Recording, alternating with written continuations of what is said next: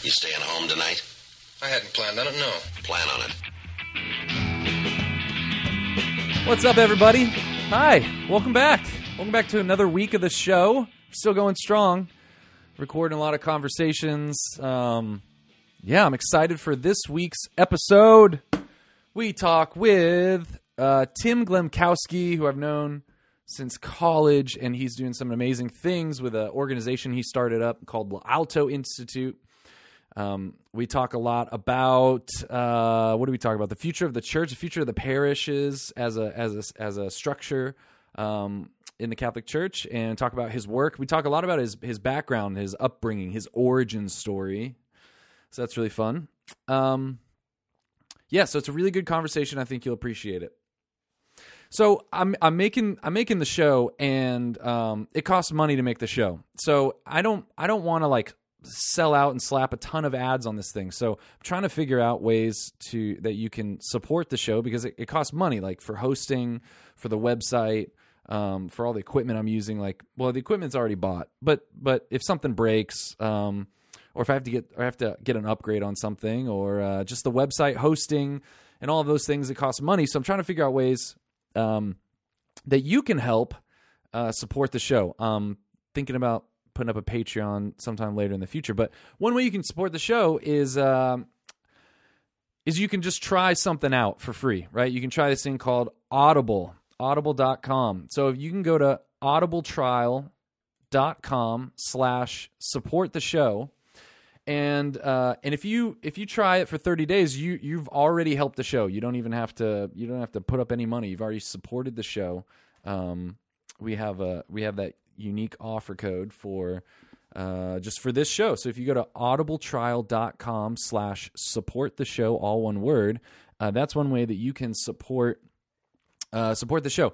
Now, why do I bring up Audible? Because uh, it's something I believe in. It's something that I think um, that I think would support or just would help you. I think that's something that would help. Um, I love listening to podcasts. I love listening to stuff, but also it's it's uh, really beneficial to listen to books. I like listening to books. So it uh, just a different format. If you feel like I don't have time to sit down and read all these books, I think reading books is super important. So like, uh, let's see, if you're a Gary Vaynerchuk fan, there's a whole bunch of his books there on on uh, on Audible. There's all sorts of books, uh, classics, things that you can you can check out. So.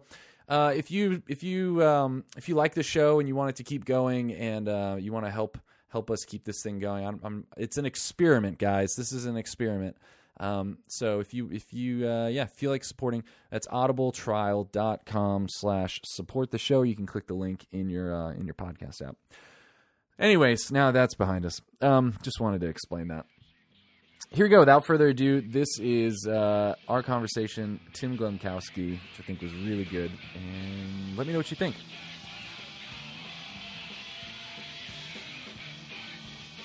Dude, think like, oh, that's just some old thing, but there's, I mean, there's literally thousands of people out there that are searching for for this stuff that you know six months ago you were interested in it. Now you're not, but it's just out there for someone else to go to go look at. So, anyways, dude, it's funny. I'll get like emails sometimes, and someone will say, you know, do you want to come give uh, this talk here? Uh, we you know we've been watching your YouTube videos and we just we just love that you're doing that project and yeah you know do you want and I'm like I haven't made a video in like three years yeah dude yeah they're just sitting there I, I so get, someone types in "yo Catholic whatever yeah. and it just kind of like one of them pops up and, yeah man it's just like it's this it's uh adjusting to this new I like new internet world where a body of work is something that yeah that you just archive on the internet. This honestly the that this was honestly what caused me to finally just start doing this type of podcast was like okay I'm just gonna this is just a bucket to store conversations with people that I find interesting and um if I if I'm inconsistent with it whatever but I can always come back to saving conversations I have with people that are interesting in this one bucket you know what I mean and if five years from now you know, I've done 20 of them, whatever. I've done 20 of them. you know, like they're yeah, they're here yeah. forever. They're these conversations. So anyways.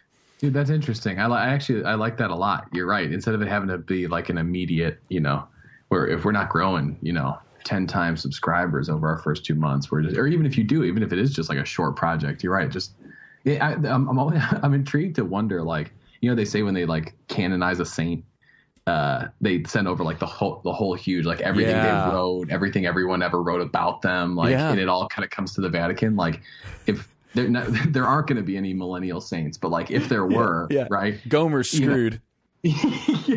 like they're gonna they're gonna show up in the Vatican with like I mean Yeah. I guess it'll probably all just be on like a little you know Yeah. data stick or something at that point but like it's gonna be a lot of freaking content that some cardinal has to plow through to see if there's any heresies in exactly exactly and i think that's i think that's I, man i've talked about this is com- this this topic has kind of come up often which is like um i think uh people that are more i don't know people that are more like tv radio broadcast era they view things that are broadcast out as um, they need to be set in stone and clean and cut and um, appropriate and orthodox, right? Like like every everything needs to be curated um, very perfectly to represent a worldview.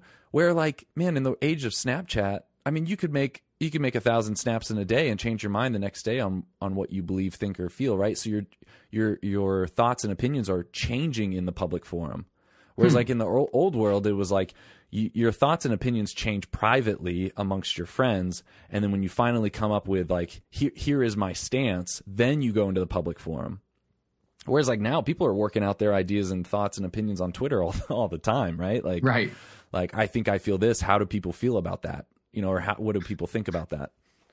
yeah just like externally processing on the internet but yeah you're right if it was like John Henry Newman that would be like you know agonizing years of internal debate and then he finally writes that book and Yeah. yeah, that's interesting Yeah, and I haven't even thought about that Yeah, and people um people think because like I know people and I know I don't I mean I don't tell my high schoolers like it doesn't matter what you put on your Facebook because it does matter. People who are hiring in companies and stuff, they're they're going to make those decisions based on your Facebook.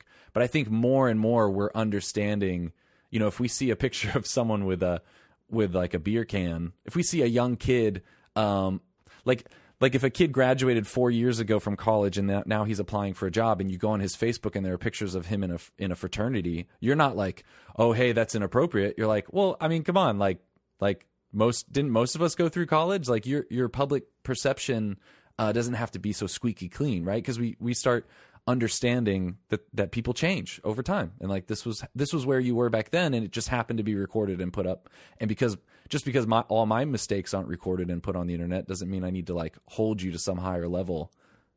I don't know. So dude and, that, and that's the interesting thing then when like this is we just made a joke about him but like one of the big stories in the news this week is that this Logan Paul is a you know huge vlogger Mhm. on YouTube whatever 15 million subscribers or something Yeah. and he made a video with like a dead body in it like Yes, he, I saw this. found like a you know like a man had committed suicide and and his reactions like you know, pretty inappropriate and like you know he's you can tell he's almost trying to like process you know kind Yeah. of what's I didn't Yeah. actually watch like the whole video because I'm kind of like stuff like that makes me kind of squeamish Yeah. about like I'm just kind of like I- it almost feels like irreverent you know? Yeah, like which is why everyone so everyone gets super mad at him but then I saw like one of the you know USA Today articles I read about it or something was like you know all these celebrities that were piling on. You know people this this man is disgusting and get him.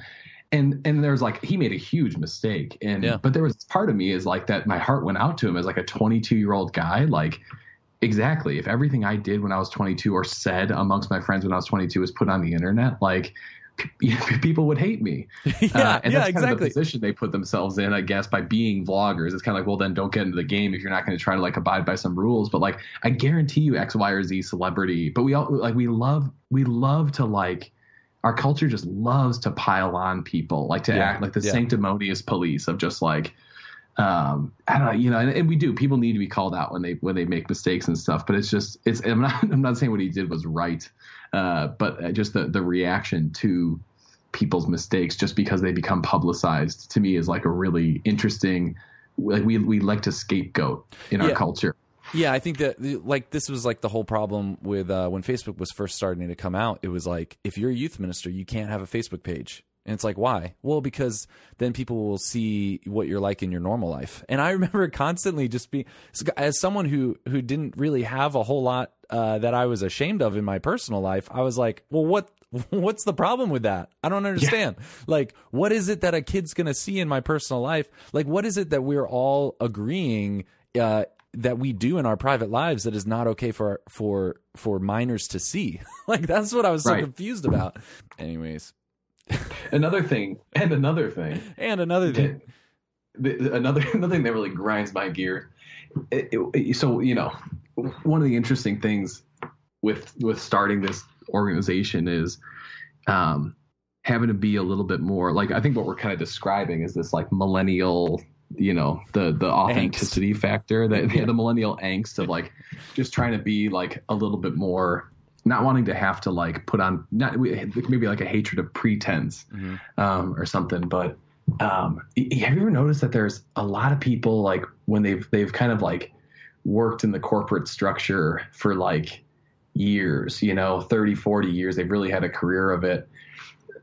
Like every word is like very measured Yes. and like y- you know what I mean? Yeah, And, yeah, yeah. and- kind of ha- having to like wrestle with that in myself of like I want to speak clearly and not just be like the the bull in the china shop, uh, you know, 28 year old that's just like you know throwing out whatever I think off the top of my head and like not worrying about the way my words are coming across. But Yeah. I also don't want to like in 30 years be having conversations with my kids where I'm like, you know, trying to like you know sell them software or something, you know, like Well- having that very like businessy way of talking. Yeah, and I well, and I think I think a lot of it. I mean, uh, did you ever see this? Um, what's his name? The start with Why guy, Simon Sinek's. Uh, Oh yeah, yeah. he has this whole diatribe about how here are all the problems with millennials, you know, and he and he go and some Sure. of some of the things he goes He's in, sitting on the stage. yeah, and some of the things he goes into is like the um, you know, like they're always given participation trophies. Um, they're they're in a world of of um, immediate gratification and all this other stuff. Anyways, what one of the things that I feel like um needs to happen and will happen, and just as like a natural consequence, is that we're just learning how how to be how to translate normal interactions in the real world onto the internet. And where at first, like the internet comes on, and suddenly it's like, okay, everyone needs to talk as if they're this is their first and only five minutes of fame. Now, you know, like I said before, like now, now it's more understood. Okay, look, this person can change their opinions, and just because you can pull up a tweet from 2009 that says "I believe this," like that doesn't that doesn't mean anything, right? It's like, Right. it's like if your kids look back on, you know, the YouTube videos or the podcasts and stuff like that, like, I mean, it would be absurd for them to think that your thoughts and opinion like that your personality and your personhood is is just um is is static and just is stuck in time you know what i mean Yeah, right, right. And that's, and I mean, half the time, personally, like half the time when I tweet something, it's like I've been mulling on this and I'm ready for like some feedback. Yes, you know what I mean? yeah. Like this is like a this is a less than half baked idea that I'm just kind of like interested to see what other people think about. You know, Yeah. and um, so yeah, I, I I totally agree. so where yeah. where are you from where'd you grow up So I grew up uh, in the in the the suburbs of Chicago. So I was That's right. born in the the North North Shore area, and then lived in uh, Wheaton, Illinois, which is most famous for uh,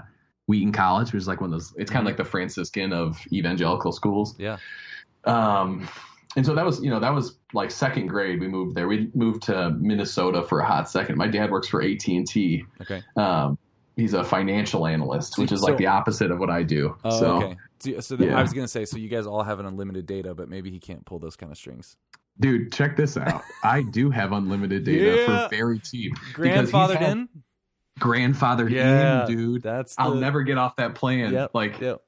it's this phone number I've had for like 12 years. He got like the iPhone 1 or whatever with Oh, unlimited yeah. data and I'm paying nothing. it doesn't just, it doesn't exist anymore man it doesn't exist Ugh. It's it's probably my greatest, like my most my my favorite possession. Yeah. They send me texts like every month, like please stop using so much of our data. You know, we're gonna we're gonna slow you down, I swear. And I'm you're just, just- like, yeah. and you're just like you can you can pry this uh, terms and agreement out of my cold dead hands like I, I'm gonna literally in my will to my children. yes yeah yeah do know. not get rid of this phone it has unlimited data It's amazing. It's yeah i can amazing. ima- i can imagine a 2070 or 2075 world you know like the year 2075 where it's like yeah like you could sell that phone on the internet for thousands of dollars right like Dude, that's interesting. Yeah, yeah. On like eBay or something. I, I mean, I think AT and T might like assassinate me Yeah, just to get I'm me because they know they're looking at the next, you know. yeah they 50 they'll do they'll do some type of legal thing where they'll be like if you didn't answer this phone call um you have agreed to change your some type of Oh, dude, yeah. Yeah. You opted out or something. Okay, yeah, so you grew up in will. you grew up in Chicago. Your dad works for AT and T. Yeah, so that's what we'd moved up to for his job to Minnesota for a couple of years. We came back, and then um, my my parents moved out even further west to a town called Batavia, which is like the the last suburb um, of Chicago. So um, yeah, we grew up in this area. I went to actually public school up through eighth grade, and then I, I did the Catholic uh, switch over when I was in high school. Actually, be like le- legitimately because like my parents saw it as like I was getting in a lot of trouble in middle school, and it was like a it was like Huh. a way to like kind of straighten me out a little Are bit. par- Yeah, are your parents uh, your parents cradle Catholics or like raised Catholic or? yeah, for sure. You know, um, you know, Chicago Irish, Chicago Polish. Gotcha. So like very, you know, they they kind of did the whole the whole thing growing up. But then they had their personal conversion when I was in like second grade or third grade. Like I still remember the first confession where like my mom, it was like her big like you know encounter with Jesus moment. She came back from confession, was like kneeling in the pew and was like sobbing. Wow. And I was like, "What the heck did they do? What did they do to her in that room? like, what's going on?" Uh, Well, what what so, what what yeah. sparked the conversion? It just was was it just a really good confession or like It was a retreat. Have you ever heard of the Cursillo yes yeah uh, yeah yeah retreat? yeah yeah. Yeah, so they were Cursillistas. Uh, I am sorry, and a Cursista. Uh, but uh, Nice, nice. yeah, so they that was like the big thing in the Wow. diocese of Joliet in, in the '90s, and so they uh, they went on one of those weekends, and then like they started going to daily mass and started getting super Catholic, and it was like just too late for me. You know what I mean? I was Yeah. I, I had just enough of the pagan in me. I mean, we even like we did like uh we we tried like some evangelical services. Okay. You know, like we were that like you Yeah. know inconsistent and um, in the faith until until they um had that conversion. So Nice. so yeah, I, I pretty much just kind of like it, it, I was kind of the I would joke I was the black sheep of the family. How many Um, brothers? I- How many brothers and sisters do you have? Six. I'm the second oldest. Okay, so I always oldest. I always forget this. Okay, Yeah, we were so we yeah big Catholic family, and that's part of actually their conversion too. Was that having that big family? They had um you actually had some like bad advice given by priests that you know artificial methods of of Dang. planning that family were, and so we have like a five year gap between four and five. Wow. Uh, and so Claire and Tom, it's kind of crazy when like that's when I hear like teachings about you know contraception and stuff like literally my my you know if the if the doctrine wasn't clarified at some point for them like my my youngest two siblings like would not exist Wow. and they're like the best of us that's so it'd be they're the best. Yeah, That's funny. they, they are my brother's at just started at franciscan actually this year as a freshman Yeah, well, your parents Uh, had probably really mellowed out by that point. the, my my yeah right exactly Yeah. so So okay, Yeah. so you, so then you go you go to Catholic high school. Then then what happens after that? a lot of a lot of drinking mainly um, after like after hours, or do you mean after you graduate high school? uh no so i so yeah after hours after okay, hours. so during high school. Okay, Right, right. So I, you- um, you know, I wasn't like it wasn't like freshman year day one, but definitely by like by junior senior year, it was a lot of like I'm I'm, I'm a little ashamed to admit like it was a lot of like partying and football, you know. Ah, you're a football. You're cool you're in high school, you're the football kid. Uh, but like not really. Yeah, Like okay. honestly, like personality wise, I've always been just very like kind of you know happy go lucky, just like happy to know people. Like just I I I I, I we were we were raised to be nice, and so I was never like a tool. I was you know I was even in high school. I was like always the kid that like if someone was sitting by themselves alone at the table, like went and sat with them. You know Yeah, what I mean? Like yeah. I always had that just like heart for people where I could never be like stuffing kids in lockers and stuff. You know. So you're you're you're this very benevolent, uh, I was popular kid. benevolent jock. Yeah, Yeah, and, and honestly, more than anything, like so, I won the two I, the two awards I won for like our yearbook awards were um, class clown and most likely to be remembered. Aw. So more than anything, I think I was just like causing trouble. Yeah. Like I think I've just always had this kind of undiagnosed ADD where it just kind of like it just comes out, and I, I never never never really got uh, super um, you know committed to like the sitting in the classroom quietly kind of thing. So um, so yeah, so and then I, I during that time in high school, my parents would kind of like force me, uh, you know, my, my whole holy roller Catholic parents would force me to go on uh, retreats and stuff, including a Steubenville conference. And so before my senior year in high school, I, I went on the Steubenville conference and like, you know, had my face melted off. Um, What, and that what really was it? off. What was it about the conference? Um, it was the connection with. There are two things. The first was like the connection with, um, like the reality that it was like all true. It was just kind of that moment of like faith clarity, Mm. and I think in some ways like the quality of the speakers, Yeah. and the and the the emphasis on like Jesus Mhm. and and who he was and what he had done, like on the one hand, I just never really heard preaching like that, where it was just so clear to me. So then in adoration, there was that clarity of just like, holy crap, like this is this is actually real, and I don't even know what to do about this. Like I really kind of thought of it as just like, I don't know, you know, like kind of this like soft, um, just I don't know that that '90s Catholicism sometimes was just so like felt banners and stuff like that. Yeah. So I just never really heard like that really just pure gospel message Do you- before. Do you feel like it was it was no longer just a cultural um cultural baggage and now it was suddenly it you know it had some sub- substance to the content? Exactly, and like in a, in a particular way with the Eucharist, where it wasn't just like a, a vague Christian thing, but it was like a like I think that this is actually the best like representation of because I've always been like I've always thought a lot too. You know, I've always been like a very existential person. Yeah. You know, like I'm always kind of thinking of meaning and like I, I- you know I would I'd, I'd always I remember uh like thinking a lot about like the fact that I existed in high school Yeah. and how like that that's a weird thing. Yeah. Like why is there something instead of nothing? Like it really kind of me out and so Yeah, very in t- um, very very I, I I was kind of the same. I was kind of the same way. Very in touch with my feelings. Not not yeah. not the uh, not the jock bully. I didn't go the jock bully route. I definitely went more the uh, the more artistic route. But I hated all the drama kids, so I like really had nowhere to go other than to just other than to just try to be friends with everyone and just sit in my angst at home. just like Well, dude, the drama kids sometimes like I didn't know, but then I found out later like they, they were actually sometimes the I thought they were like the, the like the the well behaved kids, but Yeah. turns out oh turns no, out my public school it was not that way. holy cow they can it goes south sometimes. Oh, sometimes. yeah. Yeah, yeah. So so So- so, uh, sorry.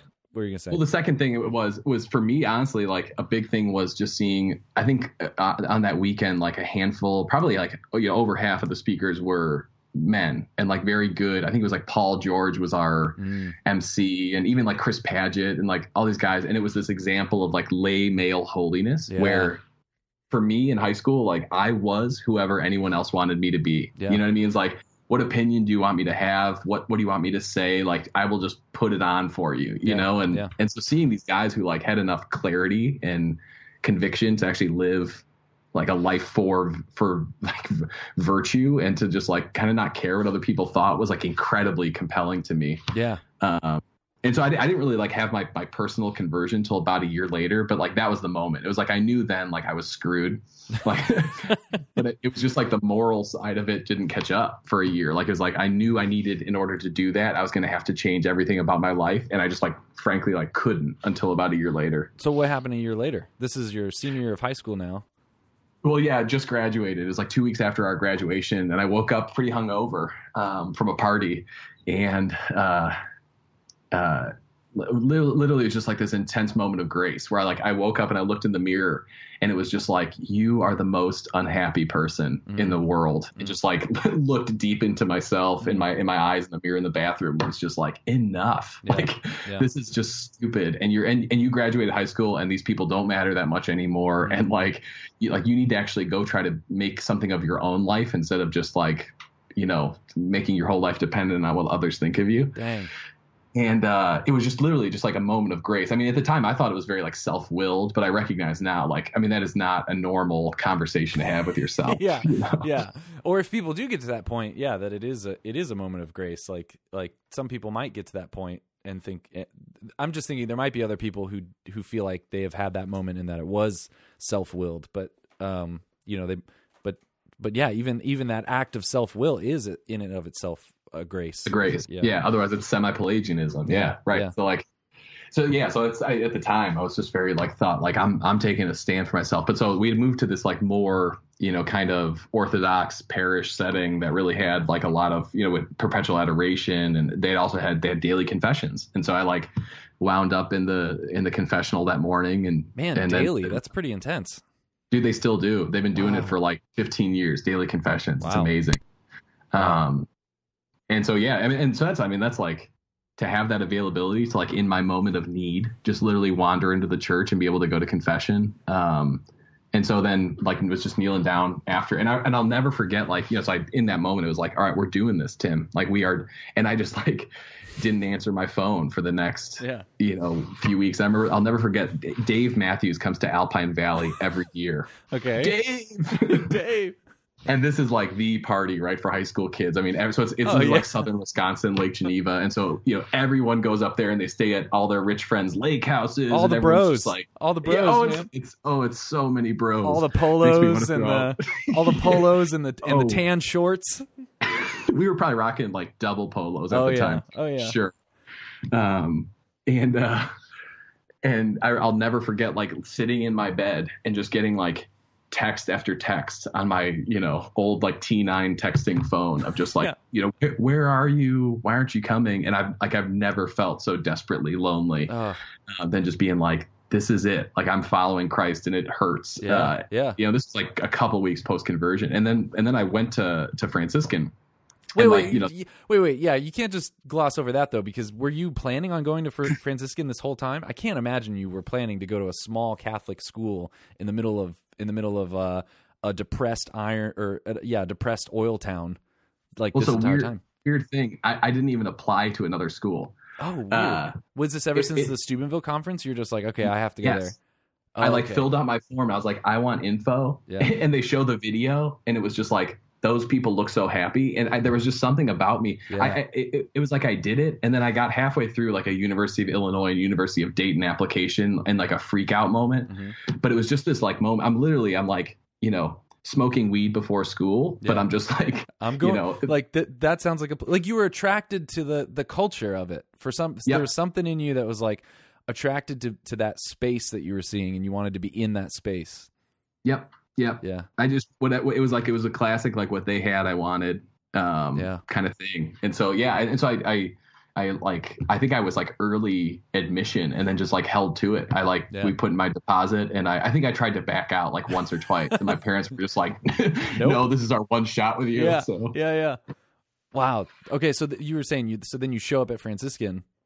and immediately it's like you know all the brotherhood and Yeah, all the yeah. like and it's just the you know the lord just like filled like the my, my that like that moment of just deep you know loneliness and then three months later i didn't realize that like the like the uh, people who were like in my wedding i met them within my first couple weeks at franciscan you know Yeah. and it's like that was all waiting for me like right around the corner That that that is like one of the strongest things I'm I've ever since my experience of Franciscan. I've also tried to to figure out um, is like how do you replicate this idea of like yeah when you're surrounded by people who are striving really hard in one direction towards uh, a certain good or uh, or a certain worldview it's contagious you know like and i'm sure this Mhm. is why i was listening to someone talk about how crossfit and like these vegan diets are like the new churches right because it's like you can surround yourself by people it, like this this place this culture this like space is completely different and suddenly you're around these people where you belong and they're they're dragging you in a direction of like this higher good that you want to be a part of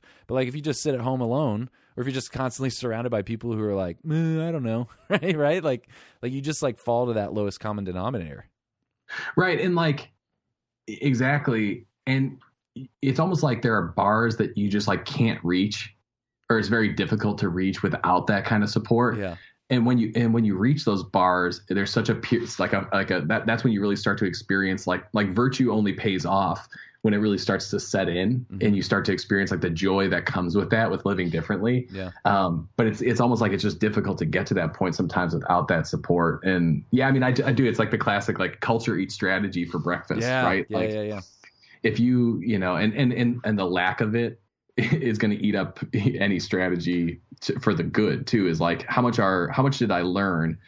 Uh, you know, even though my parents were very like devoutly Catholic, like you know, and, and incredibly tepid like experience of Catholicism through Catholic high school and through parochial life growing up, just like ate that up. You know, it's like sure, my dad was a disciple, my mom was a disciple, but like, you know, I, I would go to mass and it was just like, you know, ninety five percent of the people here, like, and, and how much did I, how much more did I learn and soak up from being like participating in that culture? yeah Uh, Yeah. yeah, it's both a, like the the strongest good and and uh, yeah, ill. Yeah, and and um, I think one of the most important things to teach high schoolers before they go off to college is this the stupid phrase that still is so true that like in some ways you are the average of the five people you spend the most time with.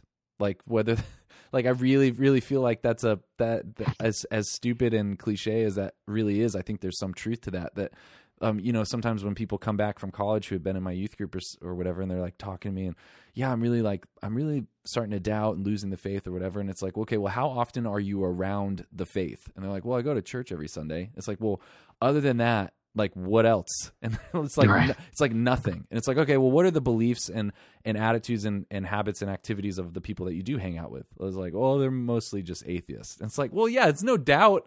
like like there's no, or I mean, there's no there's no question that that is having a huge impact on the on the way. Just like just like even small little things, like just really really small, what seem insignificant. And it's not to say you should we should all um, create a Catholic ghetto and just live there, but but just to be conscious of. Um, like giving ourselves that oxygen that we need, you know?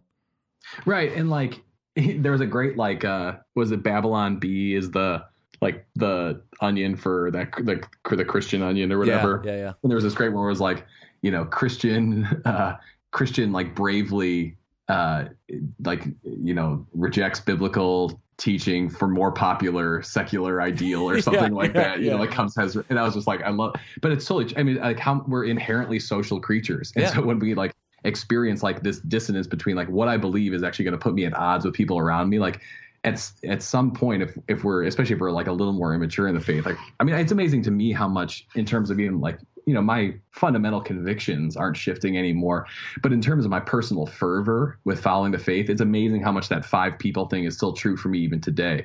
Like i'll just like you know you get busy. You have Yeah. we have we have two kids and we have Yeah. uh you know jobs and all that other stuff. And so you kind of like look up after a few months and you're like oh you know like my you know and and and it is. It's, it's sometimes it's because it i was just at the sls conference um because it's, it was in chicago here the last couple days and i sat down with a friend who works on you know the the home staff for focus and he was just like describe i mean like some people just you, you have those people in your life where you sit down with them and like they just seem to completely get it and they're living so missionally and like they're just really striving for holiness and it was just such like a conscience check for me of like he was talking about he did like an eight day silent retreat this summer and his wife was on the first three days and stuff and i was just like heck yeah like i'm gonna freaking do that because like i'm you know and Yeah. uh, um so that yeah I, th- I think that's it's it's like it's shocking how that sneaks up on you even as like an adult who is more you know like i'm i'm i'm pretty set in like i'm not i'm not going anywhere you know in terms of the faith but uh yeah, but it's easy. It's easy for your actions to start. Uh, for, for your for your actions to start not living up to uh to the the the intellectual decisions you're making like when you're alone in your room right like it's like one thing Right. to to sit in your room and go yeah i really do believe this stuff but then uh it's really easy to just convince yourself like well but i don't have to go that crazy. Like i'm Yeah. not gonna go to daily mass. Like that's kind of getting a little crazy you know what i mean? It's like Right, i right. i know i believe this. I don't need to do these things. So so um so talk to me a little I I kind of know the story but I just want this you know to walk through this for for people. But talk talk to me about the story of what happens after Franciscan between Franciscan and then you launching um L'Alto Institute and this um this crazy endeavor you know Oh man, yeah, so many things. Um, gosh, I, I, I'm like, how much of this do I want to actually go into? Um, I mean here we can do a fast track on like you you you tried some ministry you tried working for the church you tried working for a Catholic school and then feel feel on your heart that that, that like bring good, yeah, bring us to this moment Yeah. where you're like, okay, I really feel like there's something else I need to be doing. good, yeah, yeah. Because I was trying to think if I was going to go into. there's a whole part of that story. I spent a year in seminary, uh, at Mundelein outside of Chicago, and there's a whole part of that story that's like me wrestling with, you know, can you be radically holy, have a deep prayer life uh, as a lay person? That's like kind of like a part of it. For me, I, honestly, in some ways, like L'Alto is in- in some ways is flowing from that place like that Yeah. that convict that, like that what i learned is like you know yeah you can and and that's something that i wanted other people to like know as well um but yeah i'll kind of uh, we'll we'll we'll we'll jump over that having kind of touched on it and yeah so i, I taught high school theology um, in Ann Arbor for a few years, and while I was there, I was getting my master's at the Augustine Institute, which has that you know, really significant emphasis on discipleship and, and evangelization. It's you know it's kind of almost like a in a certain. It was just an MA in theology, but I would, I would almost say it has like a new evangelization concentration. I don't know if they have one of those, but everything seems to be kind of read through that lens in some ways. And um, there were some other significant things. Like I, I really, you know, about 2012, 2013, really started reading a lot of uh, books that were just very influential for me for like putting language on a lot of things I had kind of understood for a while, which was that like our parish life wasn't necessarily um, all the time. I, well, the first first experience I ever had was when I read Acts of the Apostles. and I remember reading the book Acts of the Apostles and being like, "That's that's what I want. Yeah. Like I want I want to participate in that kind of Christian community, and I want to live that way." And then like kind of holding that intention with like what I was experiencing in terms of contemporary, you know, Catholic parish life. Like that was the first experience where I was just like, "What what happened here? Like what where you know where have we lost?"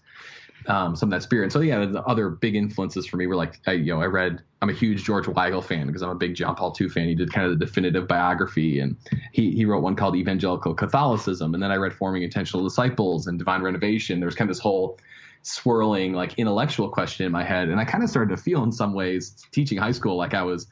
It was almost like being in the 80s, you know, and it's like, hey, they're doing these computer things out in California. like, you know, you should. You, that's that's where the the it was like really this growing sense of me like this is where this is where the next generation of the church is going to be focused. Like yeah, this it, is it, it really started like you know as and I'm sure we're we're coming in the game pretty late, right? Like I mean I mean there's um, people been doing yeah, it. Yeah, like JP2 and like way back when with people um kind of like reforming the like this whole catechetical movement and you know evangelization all these things with John the 23rd and all these things but it really has started in America to feel like it was it was cresting. And if you were reading some of these things that a lot of these people were saying it's like yeah this is coming. This is inevitable. And I remember when when Pope Francis wrote um Evangelii Gaudium it was like yeah yeah like this is this is everything Yeah. that everyone has been reading and saying and talking about like kind of all all condensed down into this is all the church documents all the books like like there's this underground it felt a little bit like an underground. Granted like it was definitely coming out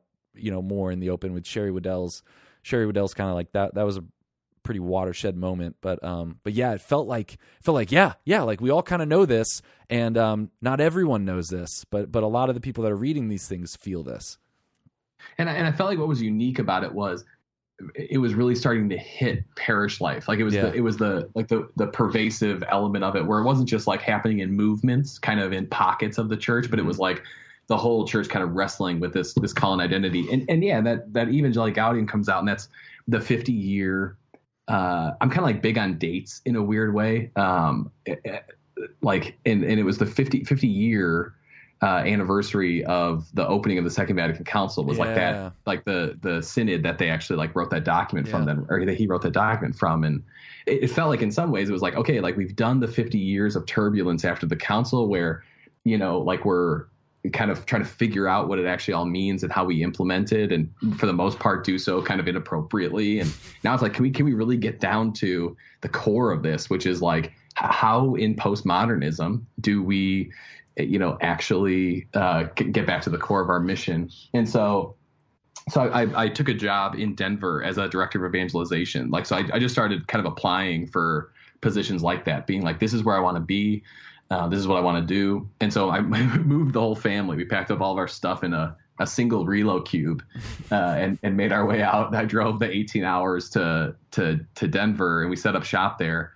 And um, it was a couple summers ago that I was at a wedding. Uh, a, a mutual friend of ours, Connor Flanagan, was getting married. And I was a groomsman in the wedding, and uh, a friend of mine, Elliot uh, Foley, or you know Elliot too, of course. I'm sorry, I think Elliot. I, am not super familiar with him but I, I like know his name Okay, yeah, he's, he was our year at Franciscan and stuff, and he uh, he lives out here in the in the western suburbs of Chicago, and but he's like from California, so he's always just killed me about like I live like he's like this is like my best friends from college, and it's like I I live like in your hometown, and you're in Denver, you're in Ann Arbor, like when when you coming home, you know, and uh, so he comes at me, you know, this whole wedding and just this grilling me about this question. And I finally break down and, and I said to him, like openly, I'm like, fine, Elliot, if in like a year and a half, because I'm trying to delay this this idea because I'm living 20 minutes from the Rocky Mountains Sure, and I'm this sure, is my yeah. dream job. Yeah. I just love, you know, like I was 25 and I was like the 26. I was the director of evangelization catechesis. I'm like, this is it. Yeah, like I am yeah. at the height of what God is ever going to call me to do. Like Yeah. this was a 6,000 family mega parish. Like I'm like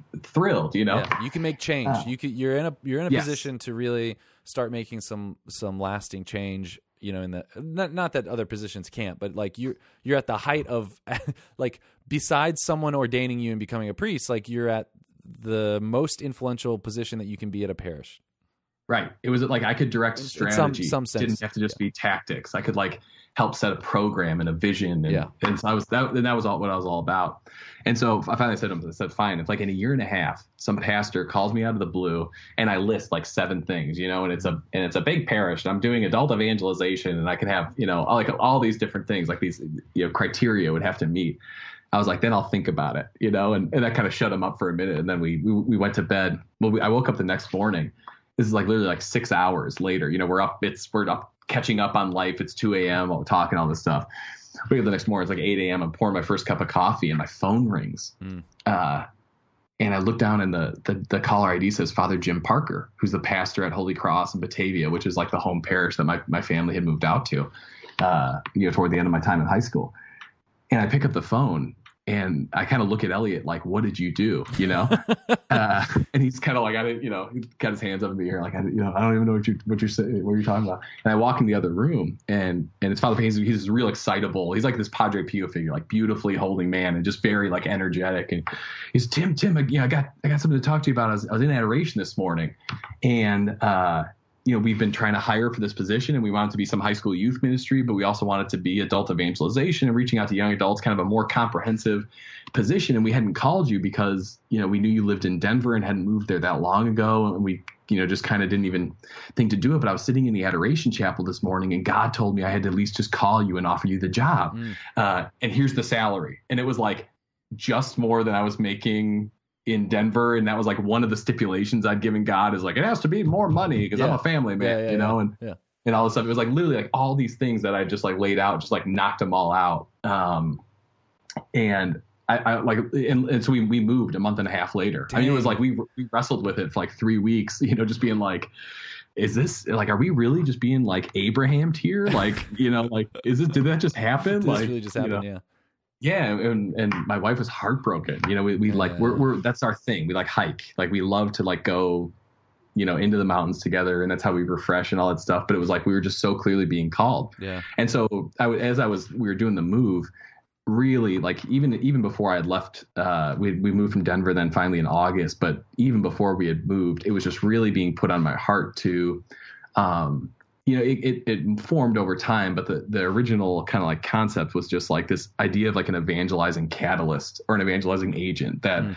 there could be some kind of, of way of, you know, a, almost like a regional outreach model where like really just taking the, the greater Chicagoland area and kind of holding it in our heart and being entrepreneurial and creative about, it was almost like, I felt like God was saying to me, like, you're being sent here, like you're being sent to this parish, like for a time, but you're also being sent to like, this area and i want you to like figure out ways to to to help bring this this vision for you know reforming revitalizing parish culture around forming disciples like to the area in some way. And so finally in january 2017 we, we launched the L'Alto catholic institute uh, lalto.co and um that was like that was the vision. So we kind of you know had some parish missions and we um did some some schools of like we call them our school of prayer, which is this uh, you know four part series really teaching like the the fundamentals of the interior life because that had been a huge thing for me, like realizing how many people didn't really know how to pray and really like you know commune with God, like be you know in relation with Him because you know like that's that's where that happens in prayer. Yeah. But then we this one piece of it that was almost like an afterthought in some ways at first was like,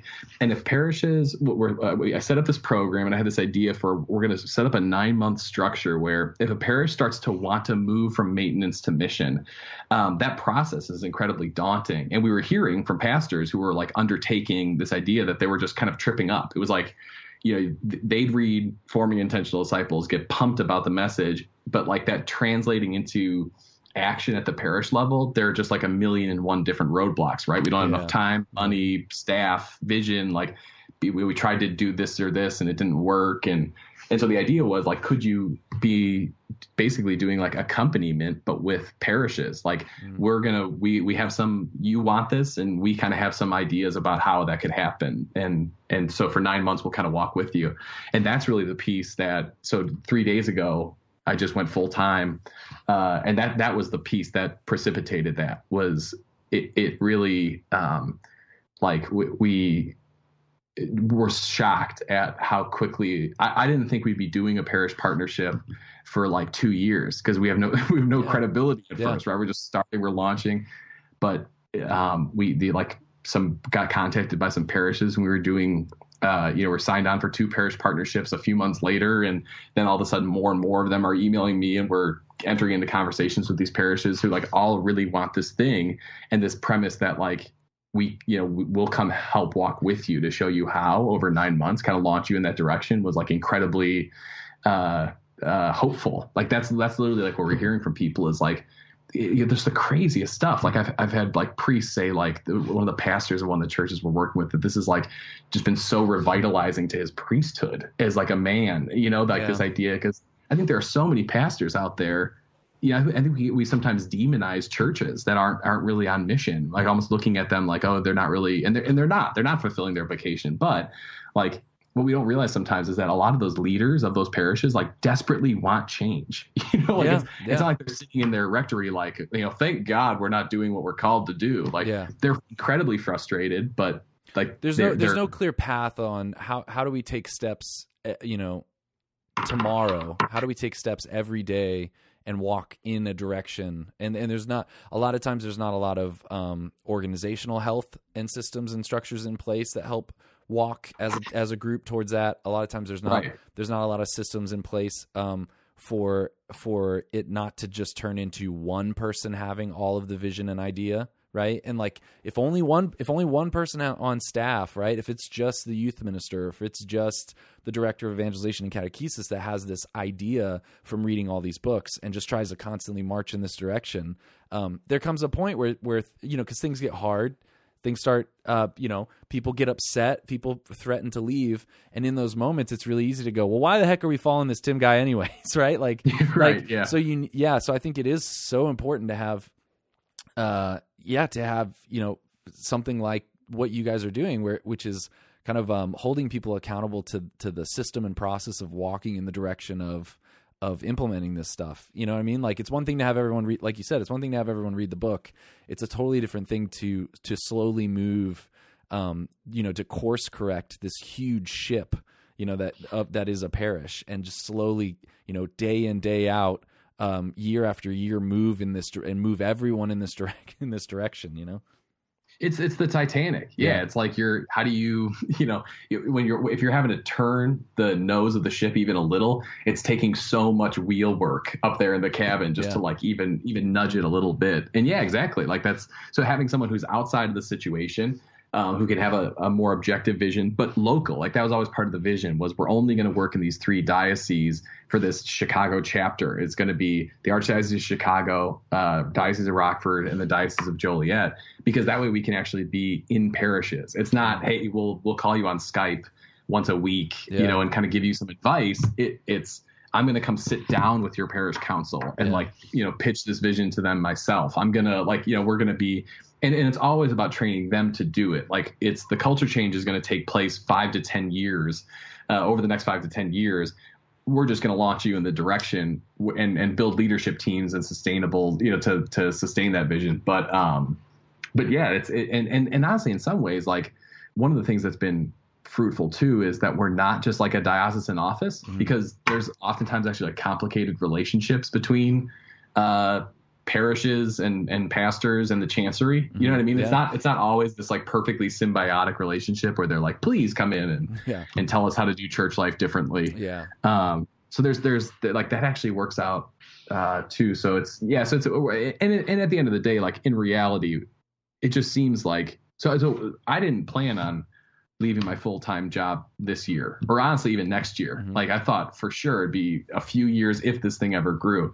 Um, but I think that I think the timing um, of it has hit in a time where people are really ripe for it, and I just do think that like this is something that like like frankly the Lord has blessed. Like it's you know we're talking about like here's the reasons why it seems to be to be working. Um, but at the end of the day, I really just think like it, it's it's amazing how much of it has felt like just kind of almost out of our hands. Like me and my family are just kind of swept up in this journey from Denver into Chicago, you know, out of out of full time parish ministry into this you know not for profit world, almost like.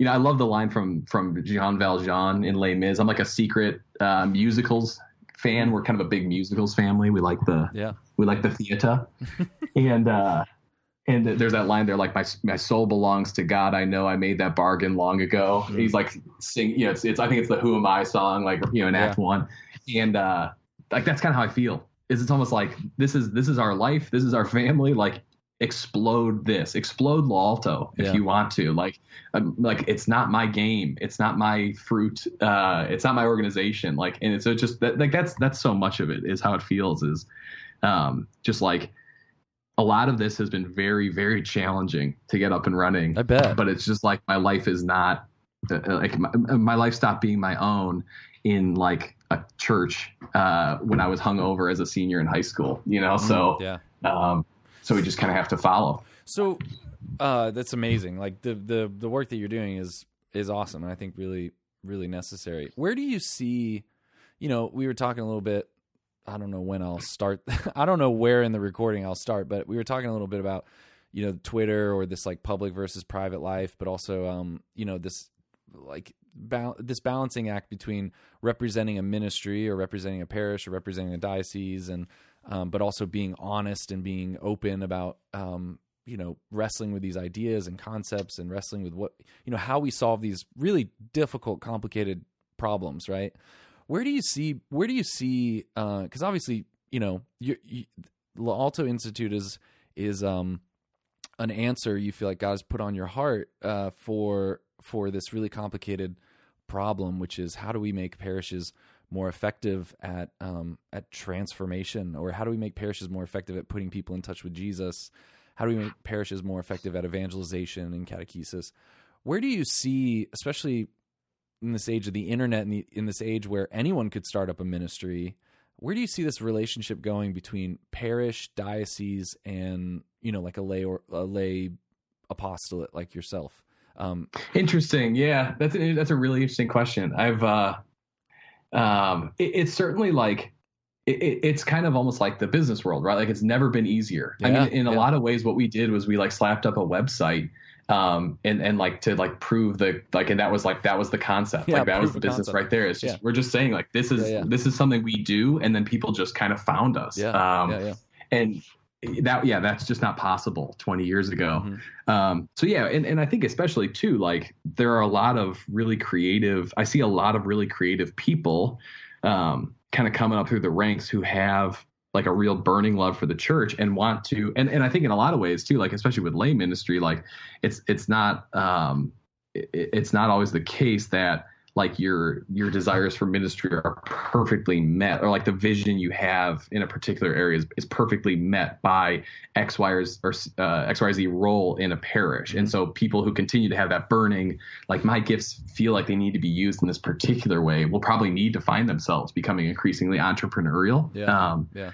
to to make that happen um I, I- yeah i don't know i mean as far as the the the dynamics like um I, I think i'm grateful for in some ways uh, I, when I look back at a lot of the figures who have kind of paved the way, the Matthew Pintos and the Matthew Kellys and the Yeah. uh, Lighthouse Catholic Medias and Scott Hahns and all these people of the world who've kind of like built some credibility for lay people. Um, because I think that can be like one of the significant challenges. It's just like, you know, there there's not that that built in, um, you know, like we don't we don't have the the the, the grace of ordination as kind of like a, a testament to our credibility or ability or, or ability to lead.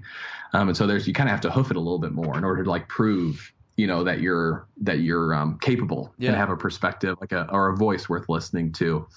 Um, I don't know. I, I hope, and, and and that's I guess maybe that is my answer. I was going to say I don't know where it's going to go, but I guess my answer is is that it seems to me that some of the organizations out there have already paved the way a lot for.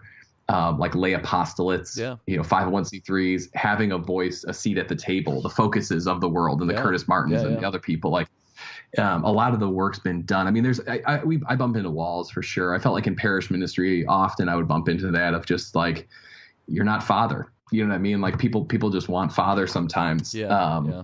But uh, And- but and- increasingly, I think that tide is changing. Yeah, and like throughout history, it's always. I mean, it's not a question of you know, um, which one which one's going to become extinct, the parish, the diocese, or the or the lay apostolate. I think all those things are always there's always going to be a need for those things, right? Or like you know which is which is the question of which is going to become extinct, the the parish priest or the religious priest. I don't think you know those things are always going to exist. I just I wonder um, what it's going to look like though moving forward. Um, just like. Are we going to continue to have more and more of these apostolates like and in some ways it seems very good. Like it seems like we should have more and more of these apostolates that can like we were talking about be outside of the situation and be objective and provide this kind of consulting and expertise. And so it's just interesting to think of how different the the church dynamic is going to be in the future. Um you know maybe if the diocese instead of hiring someone like yourself they do have this most dioceses have a relationship with an apostolate as opposed to trying to um to hire uh, a full time person at the diocese to do this. You know what I mean? So it, it just will be interesting to see that. That's forward. a really interesting question. Yeah, like instead of W twoing everybody, like if they're if more of these apostolates kind of come up, then they can fill some of those roles.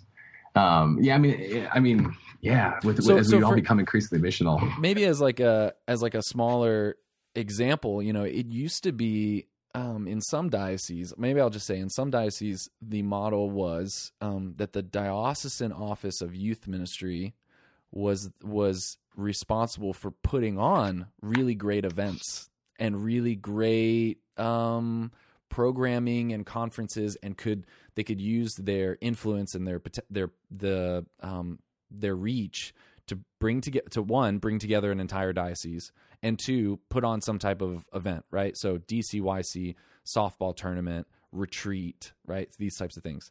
Well as as we see youth ministers becoming more and more competent it or other conferences other organizations can put on these events better.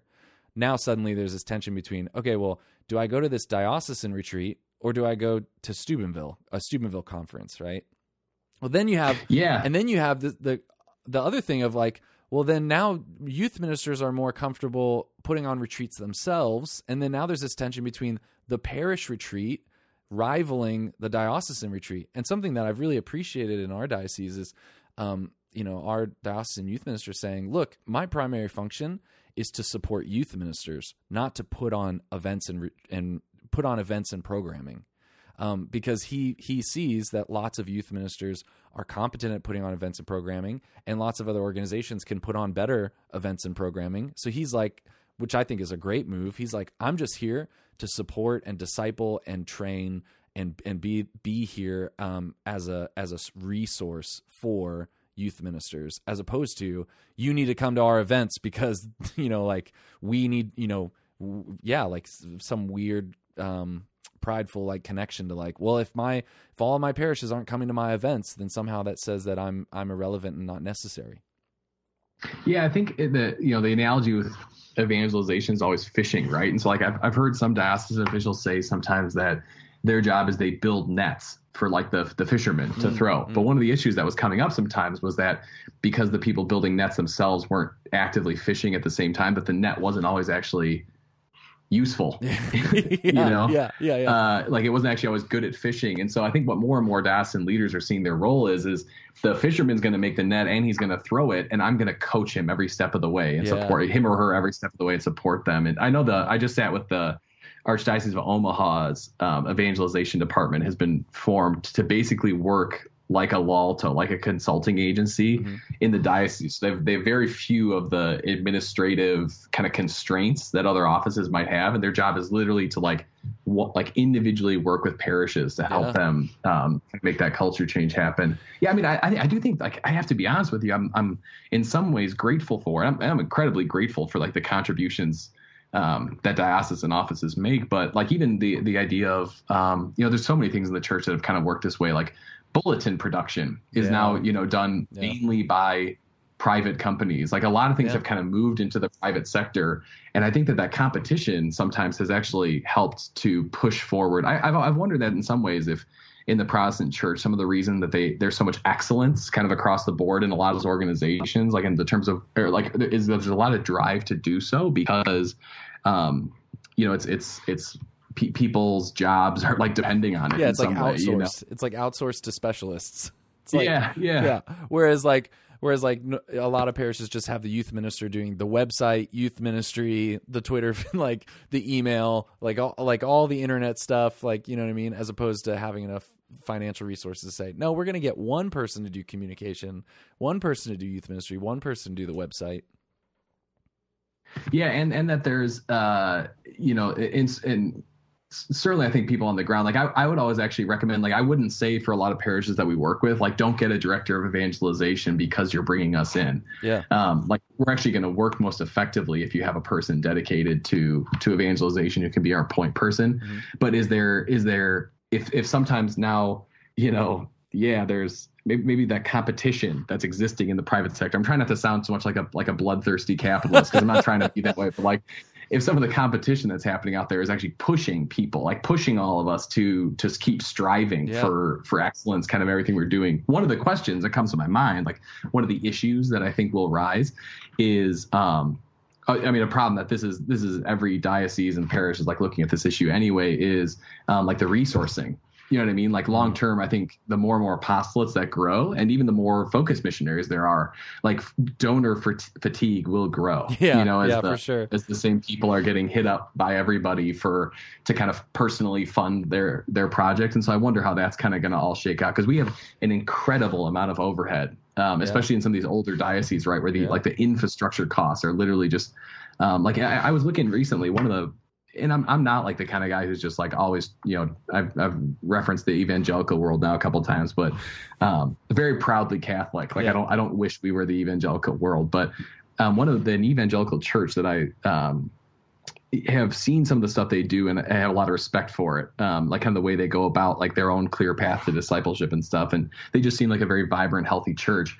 I pulled open, they had, they did their end of the year report, um, for their congregation to show them here's where all of our finances went for the year and stuff. And it was this really, you know, neat little package. And a lot, a lot of parishes will do that too. Like put out a, here was our fiscal year, Yeah. you know, X kind of report and their all-in budget for the year was like two hundred and eighty-five thousand dollars, which compared to like even an average-sized parish is like a tenth.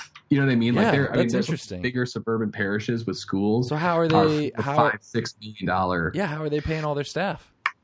Like less overhead. I mean, I think I think, and they it was like ninety percent of that was going to staff. Huh? Um, yeah, that makes so if you sense. could imagine a parish has four million dollars and ninety percent of that parish's budget is going to staff, the kind of like talent we'd be able to recruit. yeah, yeah, that's be amazing. interesting. Yeah, that's really interesting. That's I bet most parishes it's like closer to like 10, 20 percent. Yeah. You know, is going to staff, and a lot of it's going to to maintenance of, of old buildings and Well, to and- to like all kinds of other things. And to be honest, some of it does go to the diocese, right? We have some of that. Um, you know, we're kind of Oh, sure. There's like a yeah, yeah, right. A cut. So what what do you see happening? Uh, at, you know, especially as you're working with all these parishes. Um, I've been really fascinated watching um, watching the quote unquote workforce, the lay lay ministers going out to work for churches. Which, by the way, we need a better word. What is the what do you call people who like? What is the general term you use for someone who is not a priest who works at a church? Right. Uh, What do you say? I I think I think I use staff. yeah, but I mean, like, like I like um like I like, Like I some don't think I people. use because minister feels weird. Yeah, minister feels very weird, and some people say, uh, what is the word? Oh, ecclesial. What is the word? Yeah, lay ecclesial minister. ecclesial minister. Some people. That feels weird to me. yeah, that feels weird too. Um, some more Protestant-minded people will use like church worker, but that sounds weird too. It feels like Church worker. Yeah. social worker. It just sounds weird. But but anyways, watching um, watching. Wait, do you have an answer? Or no, do, I don't know. Just don't I have no idea. Oh yeah, that's amazing. I have no idea.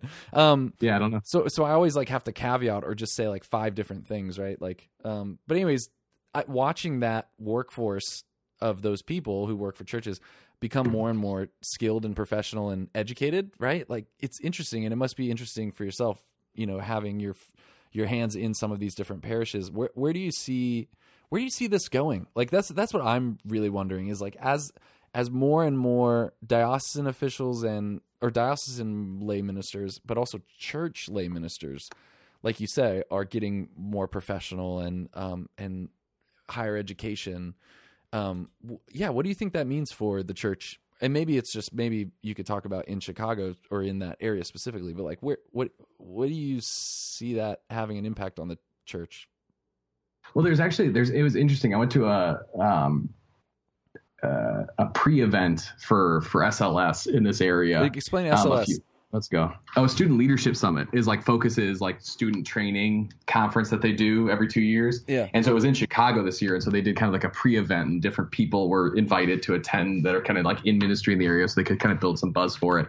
And one of uh, something that was interesting, somebody that worked at the Archdiocese of Chicago said a really interesting th- thing that in like one of their vicariates, so they break it up into five vicariates, um, each with their own bishop, I believe, because Wow. Chicago is just massive. It's like the you know millions of three million Catholics or something, right? Um, that like Lake County is one of the big vicariates, and it's mostly suburban churches. But that, it was something insane. Like the average age of a staff member at that at that church is like 63 Whoa. or something.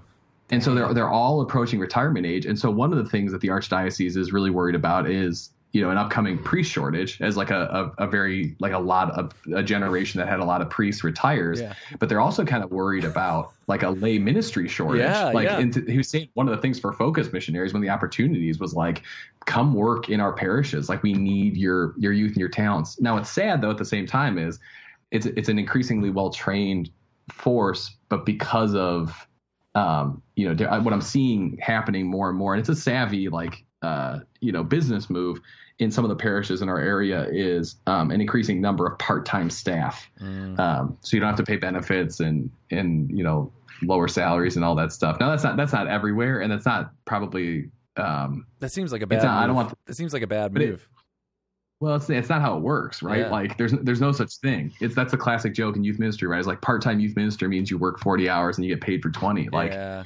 um, it just never ends up working that way. So that's a concerning trend that I'm seeing as the church is starting to wrestle with um, like resource allocation because it is. I mean, it's true. Like it, as numbers go down, we're, we're like we're also necessarily seeing like a smaller pool. Now that's probably not as much of a problem right now in in Texas with some of these bigger parishes, but that's something that's happening around here. That's kind of a concerning trend, especially right as people become more skilled Do you- do you- and could command large salaries. Do you feel like do you feel like the church is maybe maybe past the kind of bloated period, or maybe like in your area the church is a little like, um, yeah, all those people. Man, it's gonna be it's gonna be interesting watching the diocese have to pay those retirement checks for all of those people. Like right, like all of a sudden they're all retired and we're paying paying retirement for those, and and um, yeah, like having to to survive that, move forward, and uh, and what that means. Like, do you do you think we're kind of I have felt like we've moved past the bloated period, and now we're kind of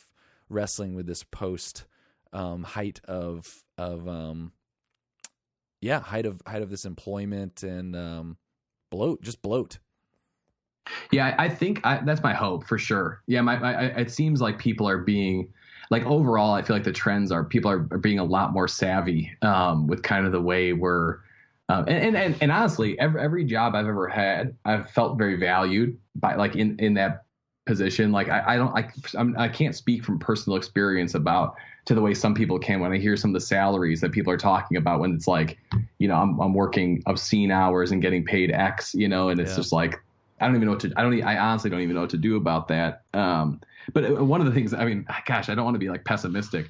One of the things that does concern me is like the state of Illinois uh, that we live in is like currently like crippled financially by teachers' pensions. You know, and like Yeah, um, because we have we have like very generous pension plans, and so that's actually been um, so like the period of bloat might be over, but then do we catch it on the back end too? Potentially, I don't really. I'm not really like a financial guru, so I don't really know how that works. But yeah. um, I remember- by any stretch of the imagination, I'm not a financial guru, but the church. It's it's interesting. This is the kind of stuff that like only church workers like think talk about. Like, Yeah. you know what I mean? Yeah. Like nobody ever thinks about like the church's finances and how it's. It's like as long as the lights are on, people are usually pretty content with like how the finances of the church are. Well, and and you just feel this, and I hope I've been talking with some people, and I hope that in the seminaries they're kind of adjusting for this. But I remember the first parish I was at, um, the pastor saying at one point to me, he's like, "Look, I manage a two million dollar budget for you know for this parish. I've never taken a fi- I've never taken a finance class in my entire life." like he went Right. all the through he went all the way through seminary learning um, theology, philosophy, pastoral, um, you know, pastoral skills and these types of things, but never once learned like should you get should you put your parish in a thirty year um, uh, uh, six hundred thousand dollar debt or something. You know what I mean? Like he never learned Right. any of these things, and he's like, I'm just kind of, you know, having to take advice from other people, and and hopefully, you know, I'm not messing this up, right? Like, um, so it, Right. it is. int- It, you do feel like, um, and especially it just more emphasizes the need for an organization like yourself to to kind of help these parishes make these um what's would seem like very secular organizational health type decisions, right? Like, hey, like let's not just hire a bunch of part-timers, like let's really think hard about how we're going to move forward and what our what our structure is going to be as an organization to to um to yeah, to to accomplish this goal of evangelization in the most prudent way possible. And I think a lot of times people I think a lot of times people turn off by that because they're like, "Oh, that sounds too sounds too business world."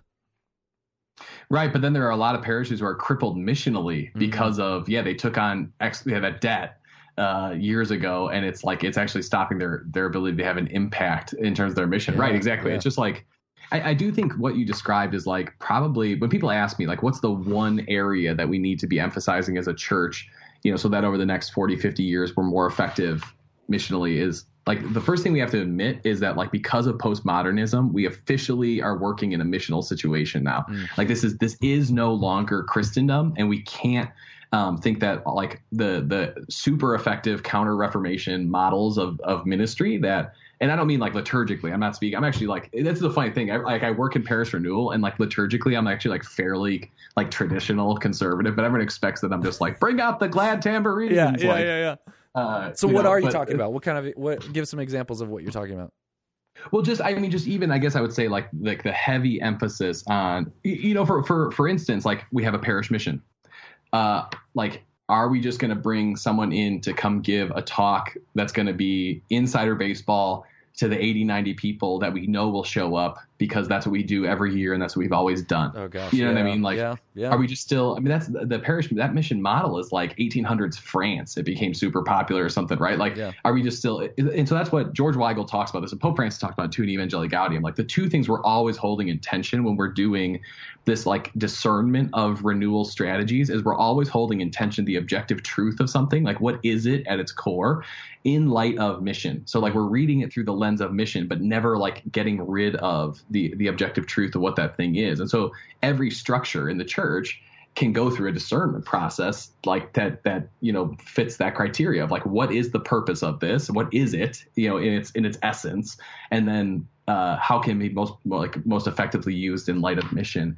But so people so people like so as we do that people ask like what's the most um, effective thing we can do? And having admitted that we officially live in in a missional situation and not in a Christendom situation anymore, I think we need to like train seminarians in light of that reality. Yeah, like I think that yeah. seminary education they, they literally have, you know, and have had in the church for for years and years, like missionary seminaries. Yeah. Where it was like, here's all where all the Jesuits go and train because they're gonna go to Japan. Yeah. And like so they need a unique kind of training.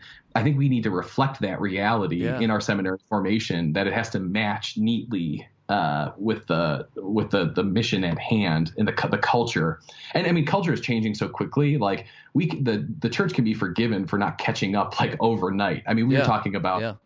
Monumental changes that have happened over the last 50 years 10 years 5 years like there's a lot going on it's kind of hard to keep up with right like we can't just keep changing things overnight but um, but I think that's that's the really um, and, and there's seminaries are doing this. Sacred Heart in Detroit. I know Mundelein in, in Chicago here is trying to do some stuff. St. Paul in Minnesota. Like I know personally of seminaries that are moving in that direction. But I think that's the great opportunity is how do we train our, our, our up and coming priests with that that lens for seeing their vocation as entering into missionary territory.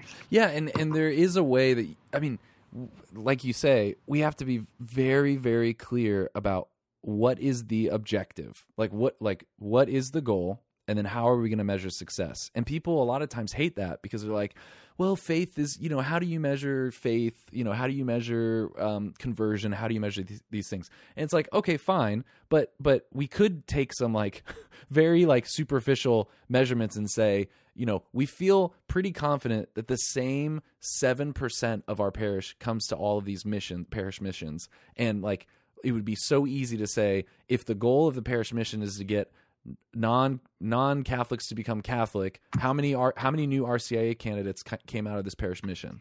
Or if the Right. or if the goal like there's so many very superficial ways that you could at least start to make some type of measurement of like you know the goal of this parish mission is X, and let's like let's just let's start taking measurements, take a survey, take something to say like uh, like is this accomplishing the goal? And if you know, and I, I feel like a lot of times, and I do know that it is it is part of the vocation of the priest to to celebrate the sacraments, right? To pastor and to govern, right? It's kind of like I'm pretty sure those like three things come from somewhere, but it's like to govern the parish, to pastor to pastor his people, and to celebrate the sacraments. But but there but there can it, there is a way that it doesn't have to be a both and, right? Like sometimes there um, people I've talked to who are like, well, that th- you know this isn't the priest's job to be in this mission territory and try to do all this stuff.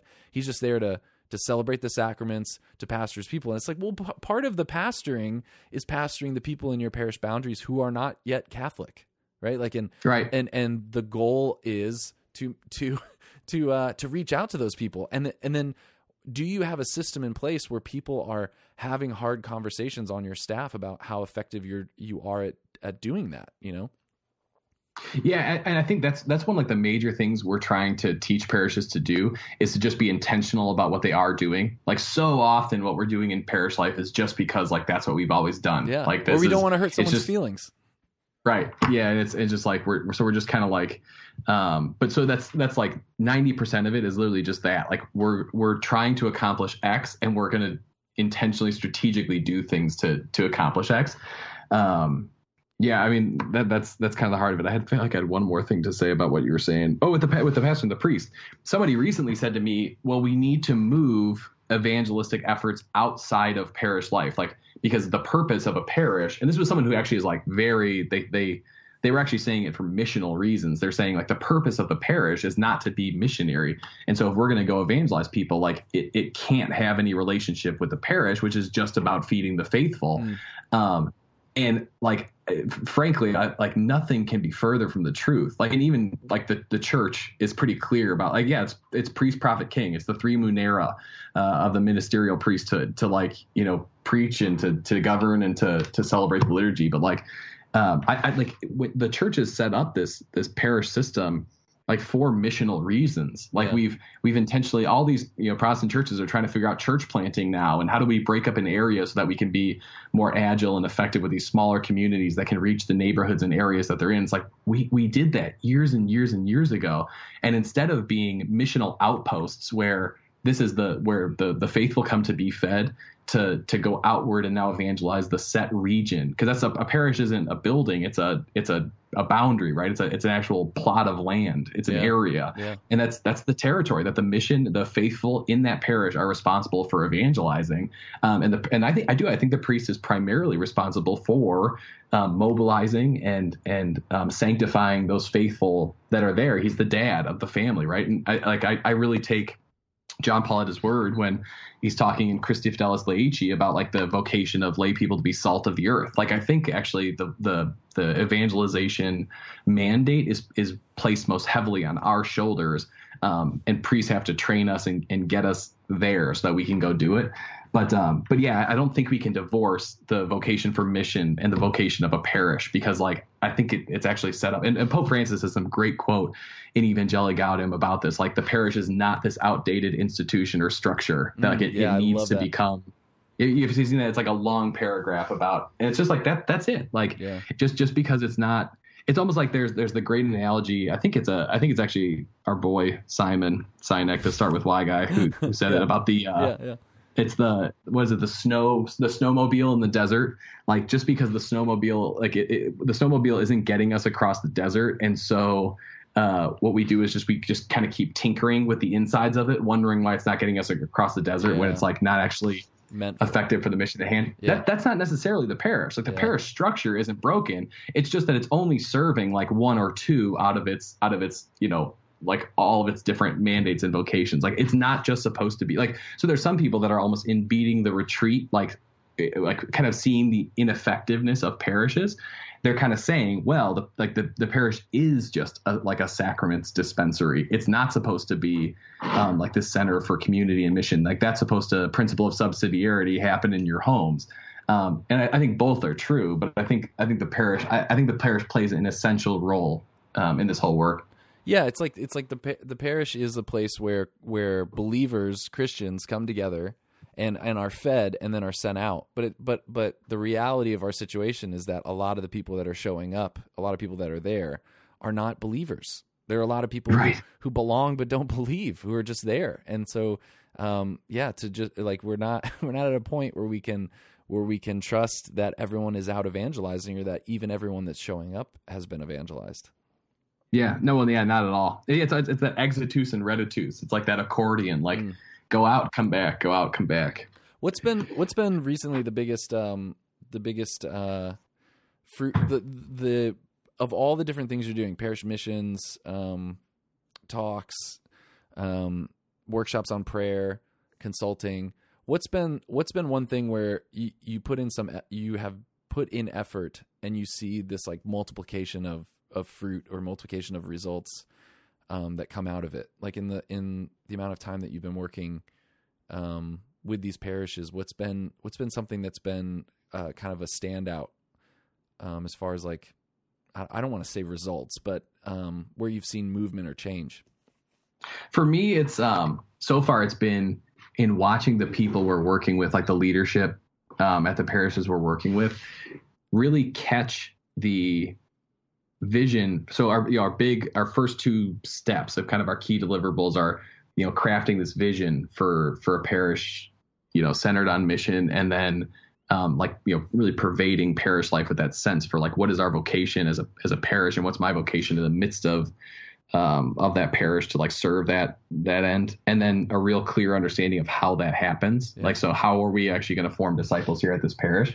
And watching watching the like the the people I'm working closest with, like our point person, the people on our evangelization teams, our leadership teams, like the pastors, watching them not just like repeating my words or my vision, but actually like learning it and and like interiorizing it so much that they're championing it as like the, the, you know like what we're doing and what makes sense and what's the way forward and like believing in it enough to um, like I actually even had one of our our point people, one of the parishes we're working at, was like challenging me on something mm. because I was like prioritizing some aspect of it. Like it was just like some like long kind of convoluted, like you know, very. Then that's the that's the reason we feel like we need to be as close with parishes as we are, is because you're just like in the weeds constantly with them, mm. um, and we're in the weeds, and like one of the people is literally like challenging me based on like the vision that I've presented her yeah. as like our model. Yeah. She's like reminding me like that doesn't fit with what you're telling us about. And watching that start to happen where they're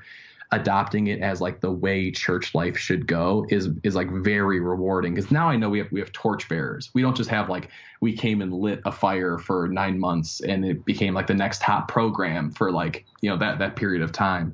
But these are people who have actually fundamentally begun to look differently at the way that they approach their jobs and that is like that's that's it. It's like all right, now we got it. Like because you're gonna go no matter what I do when I leave when we when we back out, like you're gonna go fig- continue continue to figure this out and wrestle with it. Yeah. Um, and that's that's just the greatest. I mean, we yeah. So never mind. I was gonna tell a story, but I'm not gonna tell a story. You can if you have time. You can.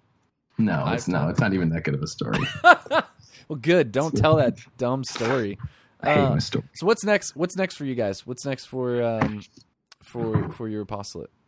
Yeah, we're we're praying through a lot of different things right now. I mean, continuing to do to to be doubling down on what we're doing here, and um, we've actually had a couple of you know interesting conversations with people recently who have been um, kind of asking us about what we've done here and wanting to replicate that model kind of in their local area and and kind of use some of the principles that we're applying to to kind of be a, their own regional evangelizing catalyst. Yeah. Um, and so. Uh, like that's kind of intriguing and exciting to be praying through. Like, is that something that the Lord is calling us to? And yeah. how do we balance that, that gospel imperative to, to continue to, to, you know, search after new mission fields with the need to solidify what we're doing here and, um, that whole tension. So that's, I mean, that's kind of an interesting, that's been an interesting thing knocking around in my, um, in my head and my heart these days. But other, otherwise, it's just it. It's like otherwise, it's it's. I'm I'm a big fan of the movie Remember the Titans, and my my favorite quote in the whole thing is when Denzel Washington, the football coach, because uh, I'm such a jock, uh, just just a meathead. Um, he did the football coach says like their their offense has six plays, and he's like it's it's like Novocaine, it works every time, you know, and, Mm, yeah. and that's Yeah. that's kind of like that's kind of how we're, we're there's part of our mission right now that's just like we just got to do it. Like we just have to keep doing it. We we there's a lot of with a new organization a lot of innovating and a lot of iterating and and changing things and and kind of continuing to grow and look at new opportunities. But like we also just kind of need to keep at it in a lot of ways. Yeah. and um, that can let that consistency achieve our mission instead of just constantly chasing after the next shiny thing. Yeah. Well, where can people go to uh, to support your ministry and support the work you guys are doing, or just hear more about you? If if um, if they're a parish to you and want to get in touch with you, where do they go? the best place I want them to go is is lalto.co slash donate. You know, if that's where they that's where I want them to start. But uh, no, they if they can email me at tim at uh, laltocatholic.com. So that's tim at laltocatholic.com. Um, and I and I'm always open to have a conversation with anybody. So if anyone want to email me there, and then that's our website URL as well, uh, lalto.co or or laltocatholic.com. Um, Well, no, I'll- Twitters. I'll include all these. Um, I'll include your Twitter and all the. I'll include these donate links and and all these links to the website. Oh, I was just kidding show. about the donate. They don't have to donate. Well, I want them to donate no, to, your, need to your radio They have show. to. They have to donate. Okay, they have to. Yeah. The gospel compels Yeah, them to yeah, do yeah, so. yeah. Yeah, yeah, yeah. So Well, no, yeah. So that's that, that's it. Just check out. I would say check out the website and then get in touch with me and let's set up a chance to have a conversation about um, whatever. So Cool. All right. Well, Tim, the, the work you guys are doing is really important, and I'm I'm a huge fan of what you guys are doing. I think, um, yeah, this is this is good and necessary. So it's good. Check check Tim out, everybody. Go go do this. Go get go get go turn your your parish from maintenance to mission. Go go make someone mad at your parish and tell them they need to they need they need a change. first, tell them they're not a disciple. That's Yeah. the best place. To start. That's the first is- start. Yeah. Yeah. yeah. Good. Step one. All right. Thanks, Edmund. Yeah. I appreciate you having me on. Thanks. Always love talking to you. Yeah. No problem. See ya. God bless. Okay, I just hit stop. Sorry, Tim. Hold on. I just wanted to say thank you. No, yeah, yeah. Just hit stop. But it's so I always forget.